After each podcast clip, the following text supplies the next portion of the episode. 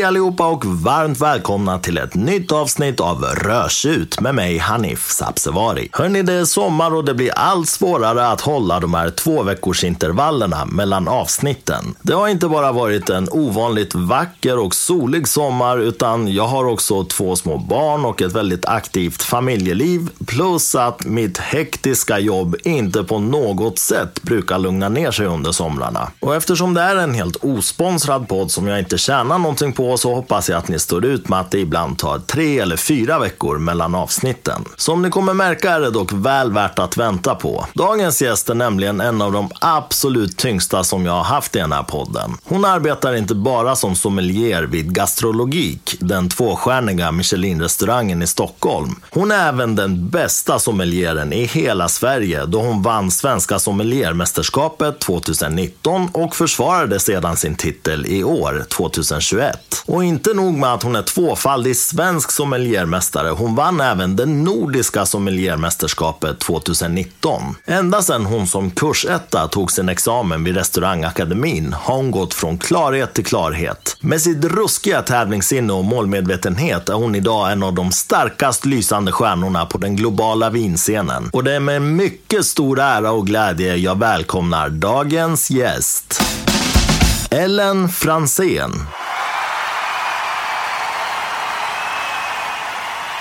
Ellen, varmt välkommen till Rörsut. Tackar, tackar. Så himla kul att du tar dig tid eh, och att jag får vara här på gastrologik. Eller det här är faktiskt inte gastrologik, det här är Ateljé. ateljé. Just det, det ligger vägg i vägg. Vår lilla bakficka Precis. och det nyaste projektet i gastrologikfamiljen får man säga. Ja, okej. Ja, spännande. Ja, men så otroligt kul att du tar dig tid. Det här kommer ju bli en megahit bland lyssnarna för att de har jättemycket frågor till en sån som du och jag har försökt samla ihop lite grann också både det jag brukar få i frågväg då från lyssnarna och eh, sånt som jag själv tycker är spännande att få höra. Det, ska bli, det är kul att vara med, det ska bli spännande. Har, du- har du gjort något sånt där förut? Men någon gång, eh, så, men det är, mer, det är mer intervjuer och magasin och sånt där, men en podd. Jag hatar också att höra min egna röst. Så. Det finns en risk att jag inte kommer klara av att lyssna på det här själv. Det är en klassiker kan man säga, men man vänjer sig. Jag jag kan säga, det var jobbigt för mig också i början att höra mig själv prata. Men ja, man har inget val, man låter ju som man låter. Ja, exakt. Tyvärr. Jag har en sån här standardfråga som jag ställer till alla mina gäster. För att jag är väldigt intresserad av liksom, vad som har, hur man hamnade där, där man hamnade. Och gärna kanske så här från början. Alltså, fanns det någonting i din uppväxt, fanns det någonting i din barn eller ungdom som, som drog dig in på den här banan? Och hur, hur började allting? Jag tror att jag, jag vill växte upp i en familj där man uppskattar vin. Alltså, så jag har nog ändå växt upp med att vin är liksom, har en plats kring matbordet och att man kanske dricker även lite olika vin beroende på vad man äter. Så, men jag är inte uppväxt med vinkällare och den lyxen. Så jag har varit med mycket i köket och jag gillar, har gillat nog smak tidigt. Jag, det tror jag absolut jag fått hemifrån. Eh, sen gjorde jag väl det här klassiska, att man började jobba lite i restaurang och, eller hade ett rätt, ja, men, kanske dryckesintresse tidigt. Så, men, vi pratar öl och drinkar och liksom cocktails och gjorde lite sånt. Eh, och restaurangsvängen blev det också, jag var iväg och säsongsjobbade lite både sommar och vintersäsong. Eh, så någonstans, någonstans där har ju liksom det här byggts på. Eh, sen handlar det nog också lite om att man träffar rätt människor som man kanske vid den tidpunkten inte visste var rätt människor. När jag säsongsjobbade uppe i Åre och där hade vi en väldigt karismatisk vinförsäljare som hade en provning och han berättade om om sitt, om sitt jobb eller, och hur han åkte runt och träffade alla de här producenterna. Och mitt 19-åriga jag tänkte väl att den här människan har väl världens bästa jobb. Eh, och, eh, så det är väl en del, att man träffar den personen. Sen då också i eh, med vårt säsongsboende så, så blev det väldigt, vi på söndagar så hade vi alltid någon av kockarna kom och lagade middag och vi var kanske 12 pers och vi eh, åt gott och så satt vi där och så var det någon som var såhär, ah, nej det här vinet passar inte till maten och ah, var, du vet, vi började öppna olika viner och jag satt där bland liksom jämnåriga, men typ vid 20 års ålder. Eh, vi skulle egentligen vi skulle ut och festa, men vägen dit handlade inte om att bli full, utan vägen dit var att vi skulle hitta något gott att dricka till maten, att det passar. Och det blev också en ögonöppnare för mig att, att det liksom just det här med mat och vin i kombination är så viktigt. Eh, så jag tror att de två, så här, de två isolerade händelserna har verkligen eh, bidragit. Sen eh, efter jag hade gjort mina ja, men, lite sångsår och så, så tänkte jag att jag skulle växa upp och bli vuxen. Jag började plugga ekonomi i Uppsala och under hela min tid längtade jag bara tillbaka till restaurangvärlden. Så när jag väl var klar med min eh, kandidatexamen i företagsekonomi så började jag plugga sommelier och på den vägen blev det helt enkelt. Var pluggade du till sommelier? Eh, på restaurangakemin. Ja. Så uh, jag gick en sån kurs som man går en dag i veckan. Eh, så min första termin gjorde jag faktiskt när jag hade halva, eller så när jag hade en termin kvar i Uppsala. Så jag pluggade ekonomi och sommelier parallellt och sen min andra termin började då jobba på Esperanto, för detta enstjärnig krog. Eh, så då jobbade jag fyra dagar i veckan och så pluggade man en dag i veckan. Så det, det funkade väldigt bra. Den här sommelierutbildningen, hur är den utformad? Den är ju både, så den som man går en gång i veckan har ju ingen praktik eller någonting och kräver ju också egentligen rätt mycket eget jobb i och med att du får ju man ses en gång i veckan med klassen och där är mycket där är föreläsningar och provningar och så men sen bygger det på att du själv måste göra en hel del själv. Du får inte det stödet från skolan. Som till exempel om du går en eh, YH-utbildning. Då är du i skolan tre, fyra dagar i veckan och, behöver, och även har en praktik. Eh, men för mig så passade det väldigt bra just för att jag ändå hade eh, jag hade lite annat att göra. Så just också tror jag är perfekt. Det är ju tanken att kunna kombinera den med jobb. Och, eh, så det var ju, blev ju väldigt bra vid sidan av eh, gastrologi. Men, så det är, ju både, det är ju både teoretiskt och praktiskt om man säger så. Så det blev mycket att du Eh, de förser dig med någon form av kurslitteratur och så måste du själv läsa in dig på regioner och druvor. Exakt. Och sen ses man då en gång i veckan och ofta har då, ja, men kanske någon eh, fokuserad provning till exempel. Om man provar antingen så var det druvfokus eller olika områden eller länder och så. Och hur lång är utbildningen? Ett år. Ett år? Ja. Mm. Mm. Och så småningom då så, så blir du klar där och eh, då börjar du jobba på gastrologik eller vad? Nej, det här, den här tiden jobbade jag på esperanto. Mm. Så jag, gjorde, jag började på esperanto under min utbildning och fortsatte sen på esperanto. Okay. Så jag var där i sammanlagt tre och ett halvt år. Eh, och eh, om det är någon plats också som har varit väldigt viktig för min, där jag är idag, så är det också verkligen esperanto. Dels så uh, var vi ett fantastiskt gäng som hade väldigt kul och det var både hårt och lärorikt och eh, skratt och tårar och hela kittet. Eh, men verkligen ett fantastiskt gäng. Eh, där jag också hittade nog kärleken till restaurang på ett annat sätt än vad säsongsjobbet hade varit. Eh, ja, men det var verkligen att få jobba med människor som brann för det här och tycker att det här är det viktigaste som finns var väldigt härligt. Och sen eh, framförallt så träffade jag ju Sören Polonius under den tiden som eh, nu, nu är min coach i landslaget, eh, där jag är en del av. Och han har ju kanske varit den enskild viktigaste person om man säger så. Så när jag gick in och skulle börja göra min, när det började närma sig examinering från restaurangakademin, som han är så sa han, ja du vet att det gäller att bli kursetta. Och tävlingsmänniska som jag är så kände jag att det behövde ju bli. Han hjälpte mig lite inför examineringen och typ tipsade lite om eh, och vi, ja, men helt enkelt, vi bara jobbade lite med de praktiska momenten. Ja, men det, man gör en dekantering, och man gör en provning och man eh, gör en mat och vin i kombination till exponeringen.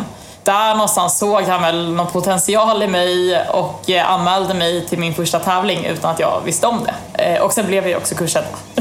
Såklart. ja, men precis, för det, det, här är ju det jag tänkte komma in på, att så småningom så börjar ju du tävla ja. i, i det här. Eh, var du kvar på esperanto då? Ja, ja. under rätt, exakt, under under en rätt lång tid. Så jag har varit här i snart, nu om här då, gastrologik, mm. i snart eh, tre år. Mm. Just det. Eh, så det har varit eh, ja, ungefär halva min tid har varit på gastrologik och halva min tid har varit på esperanto om man säger ja. så. Vad fick dig att vilja börja tävla? Jag är tävlingsmänniska och har tävlat egentligen hela min uppväxt men hade hästar.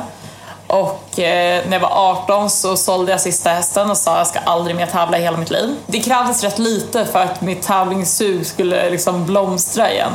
Så bara att jag fick den här liksom lite pushen från Sören, om man får se expeditionen som en tävling, vann den tävlingen mot mig själv åtminstone. Så, eh, och då när Sören anmälde mig till min nästa tävling så fanns det liksom ingen väg tillbaka utan ja. Men jag tävlar ju om allt, alltså som, som människa så. Jag tävlar ju om vem som går snabbast på gatan. Jag tävlar om vem som viker servetter fortast på jobbet. Jag, alltså, och det, är, det är hemskt men det är så jag är. Så jag tror nästan att tävlandet i sin eh, kontrollerade form som vi får se det nu med att jag faktiskt tävlar eh, är nog ett sätt för mig att hantera min, eh, mitt tävlingsintresse. Jag vill påstå att jag är duktigare på att spela spel nu. För det var en periodvis som jag inte ens kunde spela spel. Men jag skulle påstå att jag är enklare att spela spel med nu än eh, när jag inte tävlade professionellt. Då är du ändå duktig. Jag har ju, jag har ju två barn då och det, jag är helt hopplös usel på att låta dem vinna som man ska göra med barn. Det, det gör ont i mig, ibland händer det, men ja, jag, jag förstår dig. Men de här tävlingarna, hur, hur förbereder man sig inför dem? Det är väldigt mycket teori. Det, det tror jag man glömmer bort ibland. Om man har kollat på en sommeliertävling någon gång så är det väldigt mycket, så är det egentligen väldigt praktiskt. Men jag tror att man missar hela vägen fram till den där finalen, för det är bara finalen man får se. Det är, eh, det är rätt ensamt. Det är många timmar i, framför böckerna och bara nöta fakta som man tycker är helt obskyr och undrar varför man gör det. Så jag skulle säga att teoribiten är väldigt, väldigt stor. Sen eh, är det ju blindprovningsbit. Eh, så den där jag för mig att jag har en eh, sambo hemma som nu är inne i träningsperiod eller när det börjar närma sig. Så kanske i två månaders tid åtminstone så eh, häller han upp blindviner till mig varje morgon. Så jag har en blindflight eh, varje dag. Så det är en del. Och sen har jag då fördelen med att vara en del av landslaget. Och där får jag ju egentligen hjälp med allt det praktiska. Eh, så där ses vi och också blindprovar men också jobbar service och eh, ja, men trimmar på alla detaljer. Man får ju på något sätt tänka på vad som skulle kunna komma på en tävling och så sätter man upp de scenarierna utan att ha någon vetskap vad som egentligen kommer komma. Jag har ju förstått det här, dels av eh, alla dokumentärer man har sett, men jag hörde också nyligen en intervju med Arvid Rosengren då, mm. där han berättade att det det går nästan inte att göra det här helt på egen hand. Alltså, inpluggningen av teorin är ju ett ensamt ja. jobb, men man måste nästan vara två åtminstone. Ja. Någon måste finnas där och, och pusha en och hjälpa en. Och, så det låter ju verkligen logiskt att din sambo till exempel ja. fanns där och gjorde de här blindprovningarna. Ja, när jag och Sören jobbade ihop så då sågs ju vi fyra dagar i veckan och då blev det rätt naturligt att han hällde blindvin när man klev in och jobbade service och liknande. Så man, men det är även när jag har levt själv så har man haft väldigt nära stöd av andra i sin omgivning. Eh, och det, det är väldigt viktigt. Just också i kontrast till det ensamma plugget.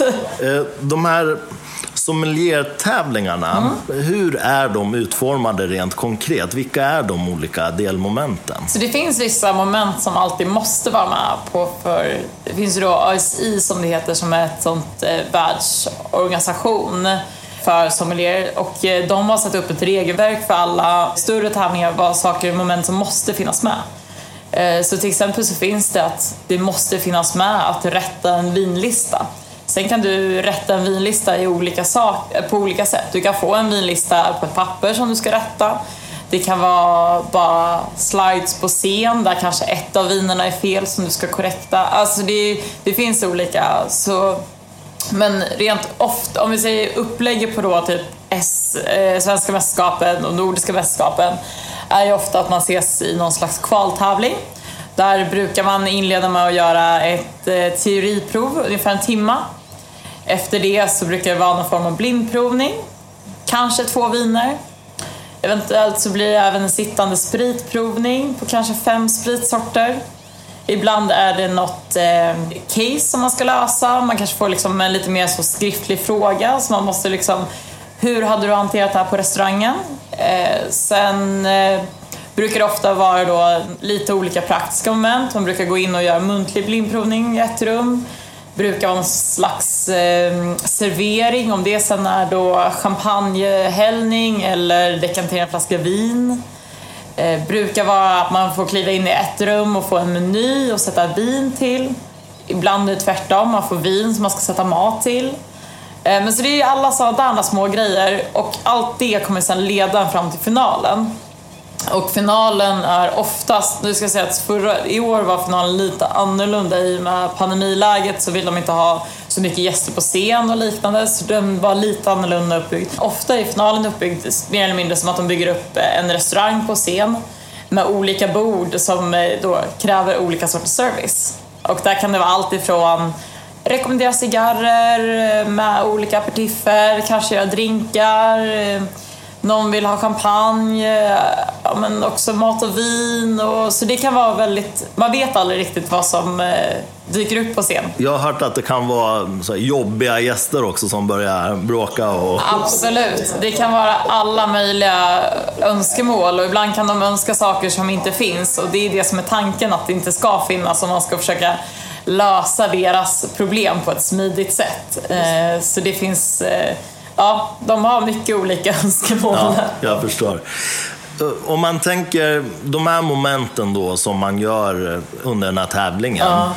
Hur många av de momenten använder du i din vardag, i, din, i ditt arbetsliv just nu? Eh, men en del, absolut. Men man gör det på ett annat sätt om man inte hade varit suttit, om det inte hade varit på scen. Men alltså dekantera en flaska vin när jag jobbar service så är ju matsalen min scen. Man får ju se det som det.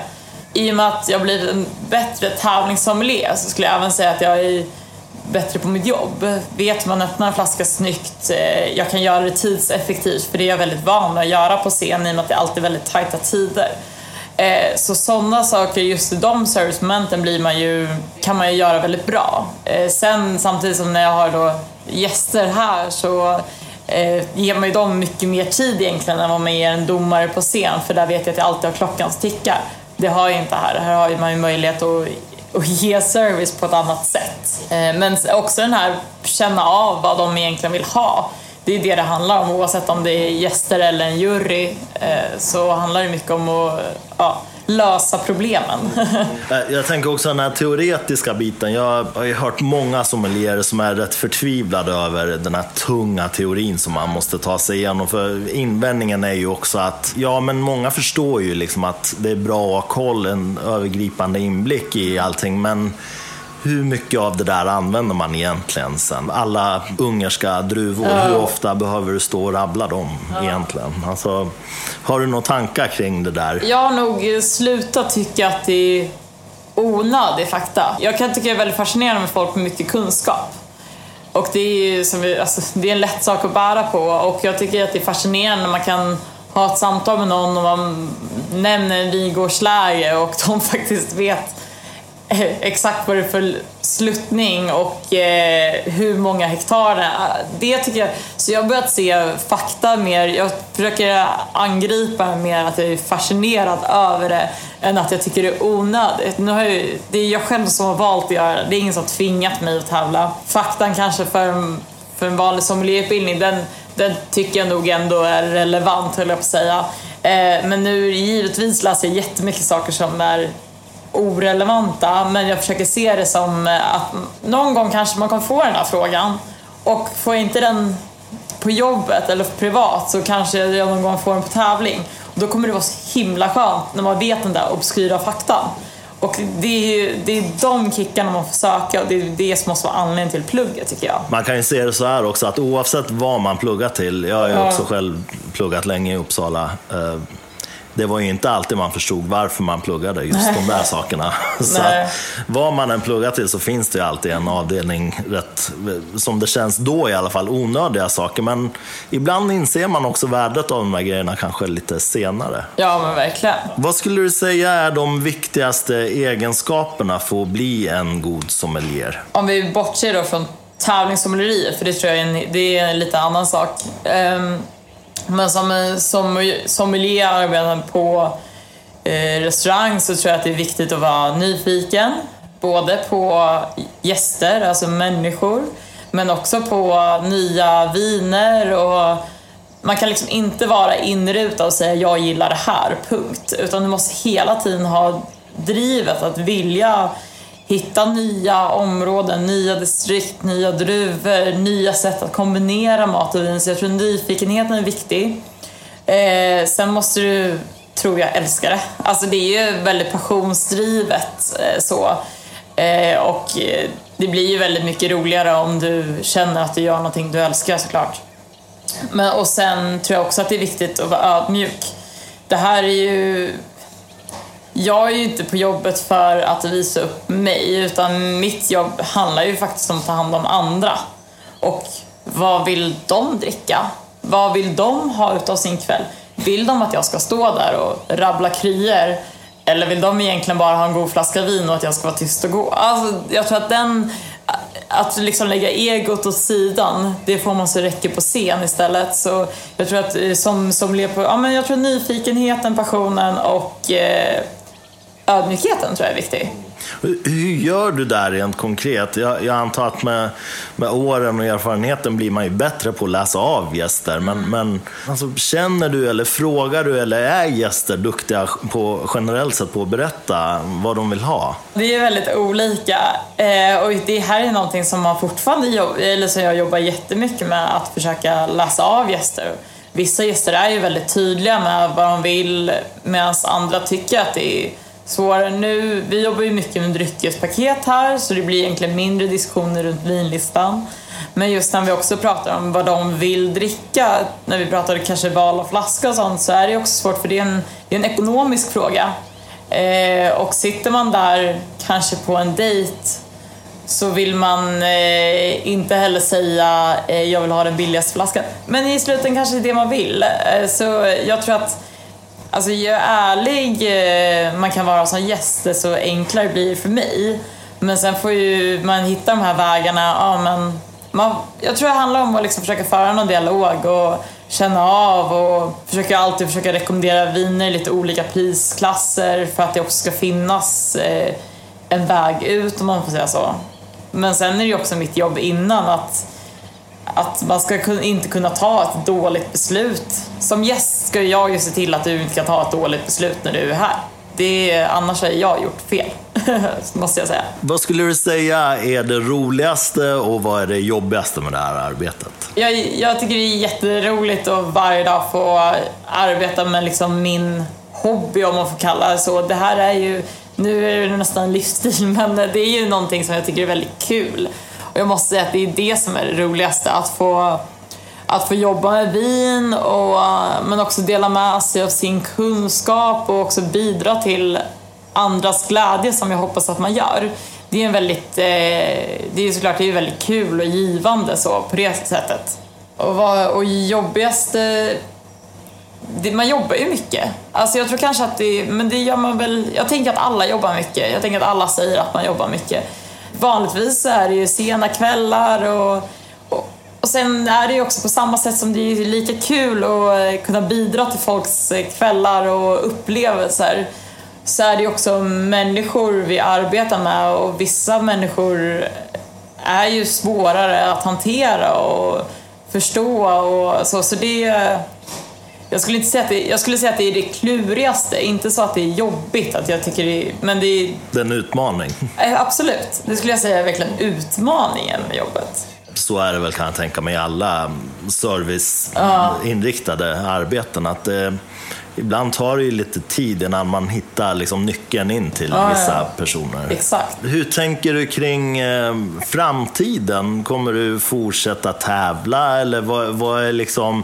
Nu, nu jobbar du ju här såklart och, och jag utgår ju från att eh, det måste vara fantastiskt att arbeta på en sån här plats, men jag tänker också kanske den här tävlingssidan. Det finns ju också såklart möjligheten att kanske bli en master of wine eller något sånt. Alltså, hur, hur tänker du där? Så just tävlingsbiten är ju faktiskt, eh, den är ju schemalagd nu några år framöver. Som i höst nu så blir det först eh, Island och Nordiska mästerskapen i september. I november åker jag till Cypern och representerar Sverige i EM. Och i februari 2023 Eh, så är det VM i Frankrike som jag också har en plats till. Så tävlingsbiten är planerad egentligen för nästan två år framåt.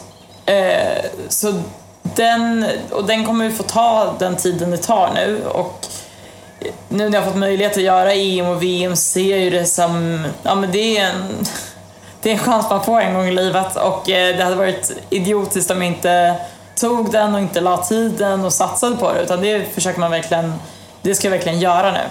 Där är mitt fokus utöver jobbet då såklart, så är det just tävlingen som kommer vara fokus fram till i alla fall då VM.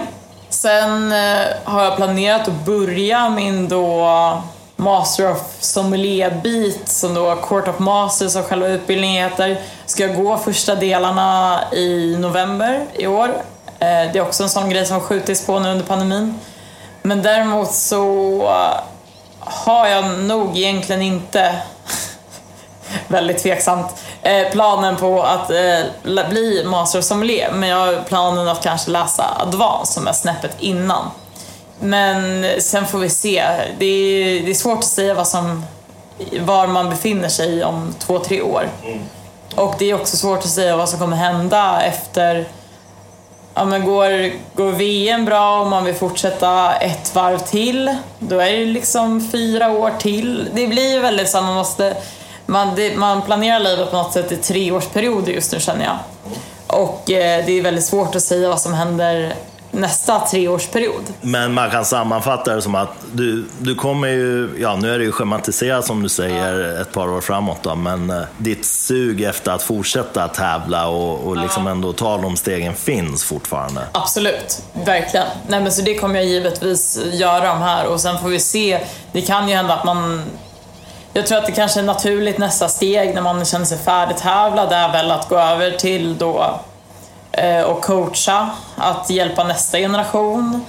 Eh, vilket är superviktigt för, och framförallt också ge tillbaka för att jag själv hade aldrig tagit mig hit utan den stöd jag har fått.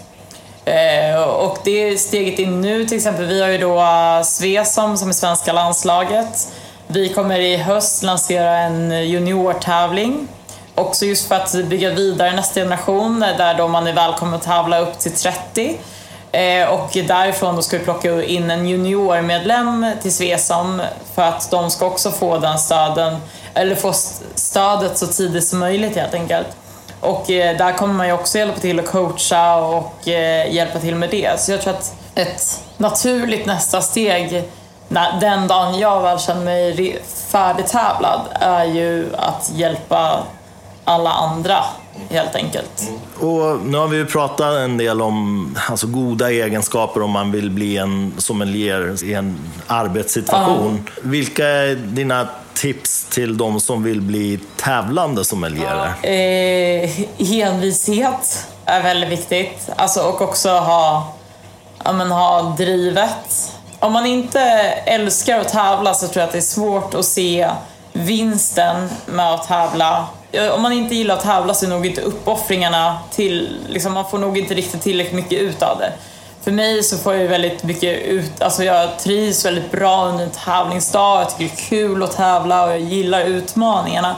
Jag tror att för mig är det en viktig del i mitt driv. Att jag gillar själva tävlingssituationen. Eh, så jag tror att det är nog, eh, att vara tävlingsmänniska underlättar nog. Eh, men, och sen, men sen måste du fortfarande ha den här kanske, ja ödmjukheten måste du ju ha på scen också. Eh, givetvis, även om du blir liksom mer i spotlighten där än vad du är här i ett team till exempel. Så är det ju mer eh, ensam show. Men du måste ju fortfarande kunna, det handlar ju fortfarande om att möta då juryn slash gäster och fortfarande kunna hantera dem. Eh, men jag skulle säga framförallt kanske att man behöver ha lite mer envishet och eh, tävlingssug helt enkelt. Och, och kanske lite lugn också sådär och inte bli superstressad. Nej. Jag kan tänka mig att det blir lite så blackout-varning ibland om man blir superstressad. Absolut, men det där, och det där är ju någonting som går att träna bort. Mm. Och vi har ju också i landslaget hjälp av en, eh, eh av en psykolog som man kan liksom alltid vändas till och ja, men när jag kliver upp på scen så känner jag det här. Hur ska vi jobba med det? Hur ska jag tänka? Och så får man liksom nycklar till att mm, hur man ska liksom lösa hur kroppen reagerar som den faktiskt gör när man står på scen. Eh, och lära sig älska det där lilla påslaget som kommer och få det som en del av drivet istället. Jag tror inte man ska backa från tävling för att man är såhär, åh nej jag är så nervös att prata framför människor. Alltså jag var den blygaste eh, människan någonsin som liten och eh, vägrade prata framför folk och tyckte det var läskigt och allt sånt där. Men det där kan man ju jobba bort. Och sen räcker det med att det går bra någon gång och du får bättre självförtroende och du kan tänka tillbaka till, just det, när jag gjorde det där på scen så var det så himla bra och man kan liksom bygga upp sitt egna. Så jag tror inte man ska bli avskräckt av det. Nej. Nej. Utan eh, jobba med istället. Mm. Jag tänker hela sommelier, vad ska man säga, världen eh, i, i, i Sverige är den liksom väldigt Stockholmsbaserad skulle du säga? Eller, eller ser, ni, ser du, upplever du att, att det är ganska utspritt och att det finns ett starkt intresse runt om i landet? Och, och så här, en följdfråga är också, måste man ta sig till Stockholm för att kunna verkligen hamna i den här svängen och utvecklas? Eller går det att sitta någon annanstans i Sverige och få jobbet gjort? Givetvis går det att sitta någon annanstans i Sverige och få jobbet gjort. Vi, alltså som, inom Svesam var vi också, just nu har vi ju medlem i Göteborg och vi har haft medlemmar uppe i Åre. Och sen så givetvis kan man få saker gjorda an, på andra platser. Allt kretsar inte kring Stockholm. Eh, däremot så tror jag att det blir lite som i sin lilla ankdam här på gott och ont. Eh, på gott att, man har väldigt, att det är väldigt tillgängligt. Att det räcker med att gå ner och sätta sig på en vinbar och så träffar man någon man känner eller man kan liksom hitta sitt sammanhang. Eh, så, men på ont också att det blir väldigt mycket att alla springer efter samma boll. Att vi, eh, man integrerar, eller man är så nära varandra hela tiden. Så all, direkt när någon vänder lite åt ena hållet så följer alla efter. Eh, så på det, det tycker jag vi ser mycket av i Stockholm om man får vara så. Eh, Medan man kanske vågar göra sin egna grej runt om i landet. Förlåt alla som inte bor i Stockholm. Jag tror att det, jag tror att det, det är ju mycket saker som händer. Det är ju en större stad. Vi har ett större utbud på restauranger. Jag skulle vara förvånad om det är någon annanstans som har mer utb fler utbildade sommelierer. Alltså det är klart att det, fin att det är som en hubb eller att det finns ett centrum. Men sen ser vi ju, om vi kollar typ sommelierföreningen känns det egentligen som att den är mycket mer drivande i väst då, liksom Göteborgsföreningen är ju jättedrivande och gör egentligen väldigt mycket saker i den gruppen. Eh, så jag tror att det finns på olika nivåer. Eh, men eh, med det sagt så det är verkligen inte, man ska inte säga, det är inte hopplöst att inte bo i Stockholm skulle jag säga. Men man kanske också måste vara beredd att ta sig lite mer. Alltså, det blir ju så. Vi har ett helt annat utbud av provningar här. Vi, majoriteten av landslaget är baserat här, så det är klart att vi har mycket mer träningar här. Eh, jag tror att utbudet är ju större, men det ligger ju främst för att det är en större stad och det är liksom inte Stockholm i sig.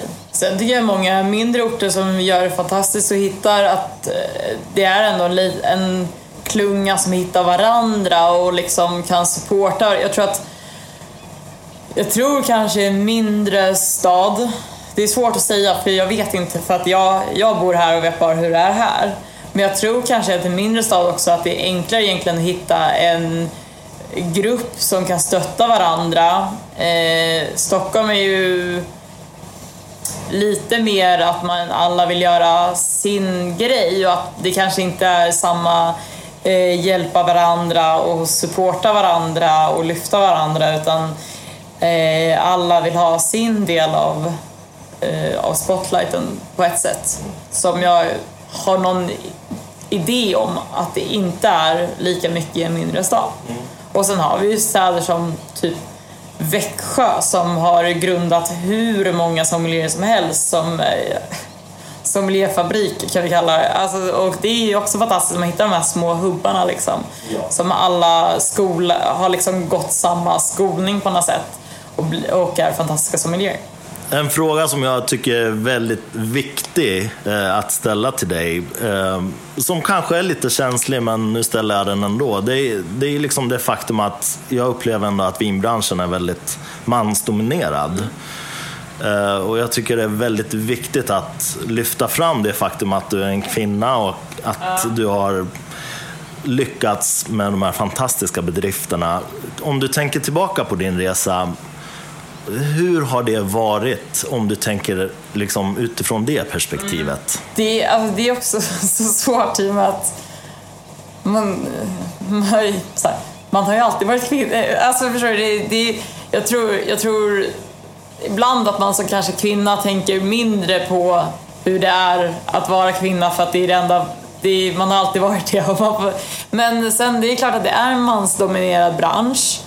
Och det mm, vet jag själv, vi brukar skoja ibland om när man är iväg på lunchprovningar och så här, att det är väldigt ofta man är, eller jag är ensam tjej och när man är iväg på resor så kan man alltid säga, ah, är, är jag importerad eller? Alltså för att det är så här enda tjejen. Nu är vi ju, det är ett gäng av jättefantastiskt duktiga tjejer i Stockholm. Eh, och där är ju många som har, liksom, eh, ja, men har sina egna ställen och så verkligen gjort ett namn i branschen. Så det, så det finns ju väldigt många eh, tjejer som också har gjort det. Så jag känner mig inte ensam. Det är inte så att, att jag har gjort någonting som ingen annan har gjort utan eh, det är rätt många som har gjort det här före mig och jag tror att många har banat vägen. Eh, och, så jag har nog egentligen inte tänkt så mycket på att jag är tjej. Och som Emma Simon då som är min tävlingspartner får jag väl ändå kalla henne. Eh, vi har, eh, sen jag träffade henne på min första tävling och det är då hon, vår landslagsmedlem som är i Göteborg. Och det är väldigt få tävlingar som jag inte har haft henne på utan de flesta tävlingar, men då är det ofta, även när vi kollar nordiska och så, så är det ju ofta, det är jag och Emma, det är liksom de två svenska tjejerna och sen är det bara killar. Eh, och jag tycker det är svårt att säga varför det är så. Vi hade ett fantastiskt SM 2019 där vi hade när jag vann första gången då, då hade vi tre tjejer i finalen. Och det, var ju, det var ju väldigt kul men det var ju också en väldigt speciell grej. Det är väldigt, det är ja, vet jag knappt om det har hänt någon gång i en nationell tävling att vi har haft så. Har du någonsin känt att du motarbetas? Eh, På grund av kön? Ja. Eh, nej, det tycker jag inte. Jag har aldrig tänkt att det är någon... Inte nu. Jag skulle säga kanske att eh, när jag var rätt... Eh, inte i min tävlingssituation så har jag aldrig känt mig motarbetad av att jag har varit tjej. Där känner jag ibland nästan att jag kanske haft det enklare.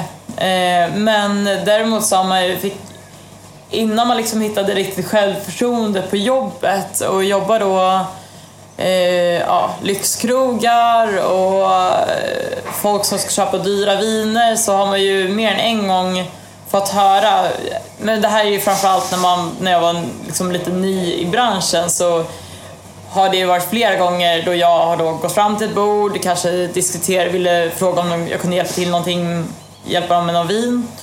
Och de eventuellt har pekat på min manliga praktikant och sagt eh, han kanske kan komma. Och, då behövt förklara att så här, ja, det är jag som är ansvarig sommelier. Eh, och det här är en, du får jättegärna prata med vår praktikant men jag vill också vara tydlig med att han har praktik så han om det är någonting han inte vet så ska han inte behöva veta det här ungefär. Eh, det var väldigt, väldigt länge sedan det här hände. Men för fem år sedan eller sex år sedan så hände det ändå några gånger att eh, det var män som inte förstod att eh, mitt syfte på arbetsplatsen om man säger så, av gäster. Men jag har aldrig känt av det vare sig eh, liksom av kollegor och liknande eller på tävlingsplats. Utan det har bara varit i så fall av gäster och det var också väldigt länge sedan. Jag, jag kan väl tänka så här att den typen av fördomar som finns i samhället, där finns ju kring alla typer av eh, ja, kategorier ja. oavsett om det är kön eller hudfärg eller vad som helst.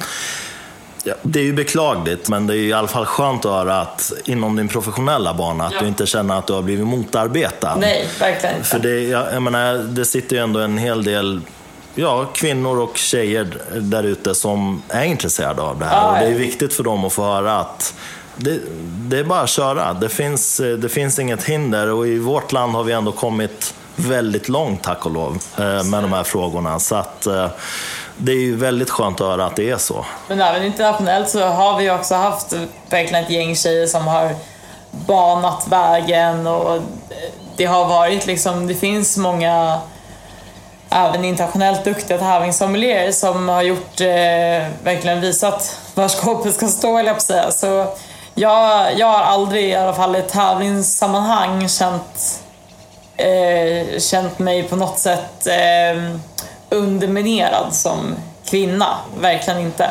Och jag, för mig blev det nästan enklare i och med att som, som tjej så finns det en tävling som heter eh, Lillebollinger som är en tävling där bara tjejer får med att tävla. Och det blev ju min inkörsport på något sätt. Och eh, jag vet inte om jag hade vågat. Om jag inte hade gjort Lille först som en lite mjukare tävling så vet jag inte om det hade varit givet för mig att kliva upp och göra svenska mästerskapen. Och, men det är där vi också nu med vår Svesam juniortävling vill vara en inkörsport för båda könen. Att man ska inte behöva vara kvinna får få den mjukstarten, utan vi vill ge en mjukstart för alla. Ja, jag tänker också att i Sverige så många offentliga eh, vinpersonligheter är ju kvinnor. Jag, menar, jag tänker Madeleine Stenvret och Maja Samuelsson. Och, eh, så att i den bästa av världar skulle vi inte behöva feminism överhuvudtaget, utan det skulle ju vara att alla slogs på eh, om, om möjligheterna på samma villkor. Och det är skönt att höra att i, i den här branschen att du inte har känt att man behöver överkompensera eller att du har blivit motarbetad. För så är det ju i många andra branscher tyvärr. Absolut. Jag känner mig nöjd med eh, den här delen av, eh, av eh, intervjun där vi har fokuserat på dig. Är det någonting som du känner att jag har missat eller glömt bort eller som du själv skulle vilja lyfta fram? Nej, inte, nej, inte vad jag kan tänka på.